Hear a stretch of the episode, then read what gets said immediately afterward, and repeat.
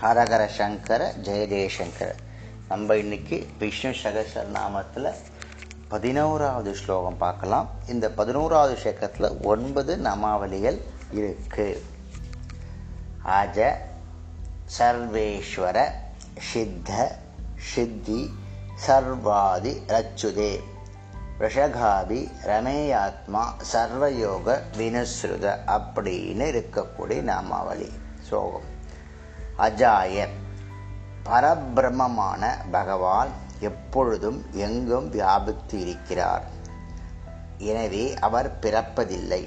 இவ்வாறு பிறப்பே இல்லாத பகவான் அஜ என்ற திருநாமத்தால் அழைக்கப்படுகிறார். முன்பு பிறந்தவரும் இல்லை இப்பொழுது பிறக்கவும் இல்லை இனி ஒரு காலத்தில் பிறக்கப் போவதும் இல்லை. அனைத்து ஜீவராசிகளுக்குள் விஷ்ணு உரைகிறார். அந் அவற்றை அந்த ஜீவராசிகளை அறிகிறேன் எனவே அவை அஜ என கூறுகிறார். அஜ அஜ எனும் திருநாமத்தால் அழைக்கப்படுகிறார். சர்வேஸ்வராய சர்வேஷம்னா அனைத்தும். ஈஸ்வரனும் ஈஸ்வரர்களுக்கு அதாவது அனைத்தையும் ஆள்பவர்களுக்கு. உலகில் சாதாரணமாக தலைவர்கள் அரசர்கள் முதலியோர்களை காண்கிறோம் இல்லையா? இவர்கள் அனைவரும் தத்தம் ஆளுகைக்கு உட்பட்டு இல்ல இடங்களுக்கு ஈஸ்வரர்கள் அவர் இவ்வாறு பிரபஞ்சம் அனைத்திலும் பல ஈஸ்வரர்கள் இருக்கிறார்கள். இத்தகைய ஈஸ்வரர்கள் அனைவரையும் அடக்கி ஆள்பவராக பகவான் விஷ்ணு இருப்பதால் அவர் சர்வேஸ்வரா என்ற திருநாமத்தால் அழைக்கப்படுகிறார்.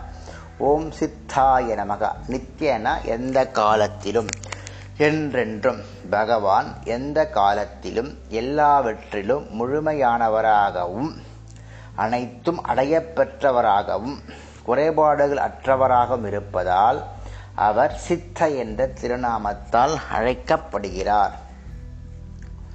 சித்தியே நமகா. பகவானே அனைத்து பொருட்களுக்கும் ஞான வடிவமானவராய் அனைத்திலும் சிறந்தவராய் அனைவராலும் அவரவரது வினைகளுக்கு ஏற்ப அடையக்கூடிய பலனாயும் இருக்கிறார்.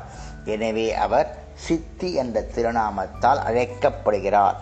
நாம் அனைவரும் அழியக்கூடிய சொர்க்கம் முதலிய பலன்களில் பற்று வைக்காது. அழியாத சிறந்த பலனாகிய பகவானிடமே பற்று கொள்ள வேண்டும். சர்வாதையே நமக சர்வபூதானாம்னு அனைத்து ஜீவராசிகளும். அனைத்து ஜீவராசிகளுக்கு மூல காரணமாகிய யுவக்காரணமாக இருப்பதால் பகவான் சர்வாதி என திருநாமத்தால் அழைக்கப்படுகிறார். ஓம் அச்சுதாய நமகா. பகவான் தன் இயற்கையான வலிமை முன்பு என்றும் நழுவு நழுவியது இல்லை இனி நழுவப் போவதும் இல்லை. எனவே அவர் அச் உதன் என நிருவாமத்தால் அழைக்கப்படுகிறார். நாராயண உபனிஷத்தில் வந்து பரபிரம்மம் என்றும் மங்களமானவர் என்றும் இதற்கு மீனிங் சொல்றதுக்கு. ஓம் ரிஷாகபயே நமகா.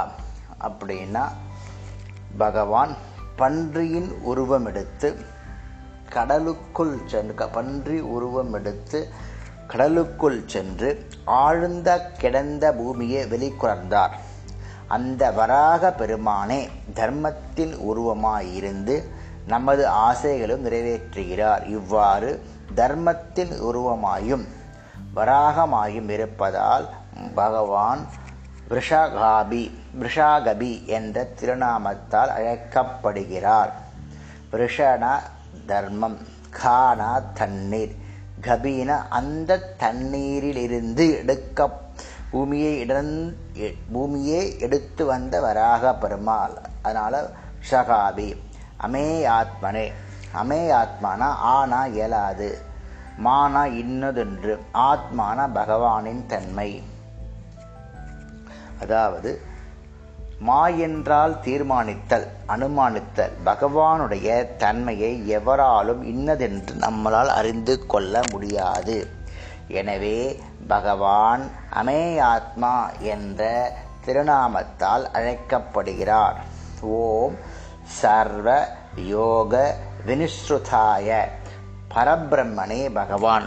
அனைத்துமாயிருந்தாலும் எதனுடனும் தொடர்பு இன்றி இருக்கிறார். எனவே அவர் சர்வ யோக வினுஸ்ருதாய என்ற திருநாமத்தால் அழைக்கப்படுகிறார்.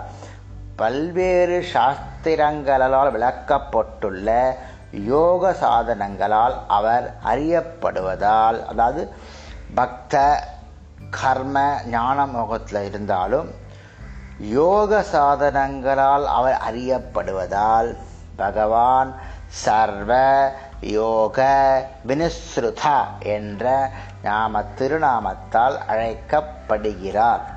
இன்னைக்கு நம்ம பதினோராவது ஸ்லோகம் பார்த்துட்டோம். நாளைக்கு அதனுடைய நாளைக்கு பதிரெண்டாவது ஸ்லோகம் பார்க்கலாம். ஹரஹர சங்கர ஜெய ஜெயசங்கர்.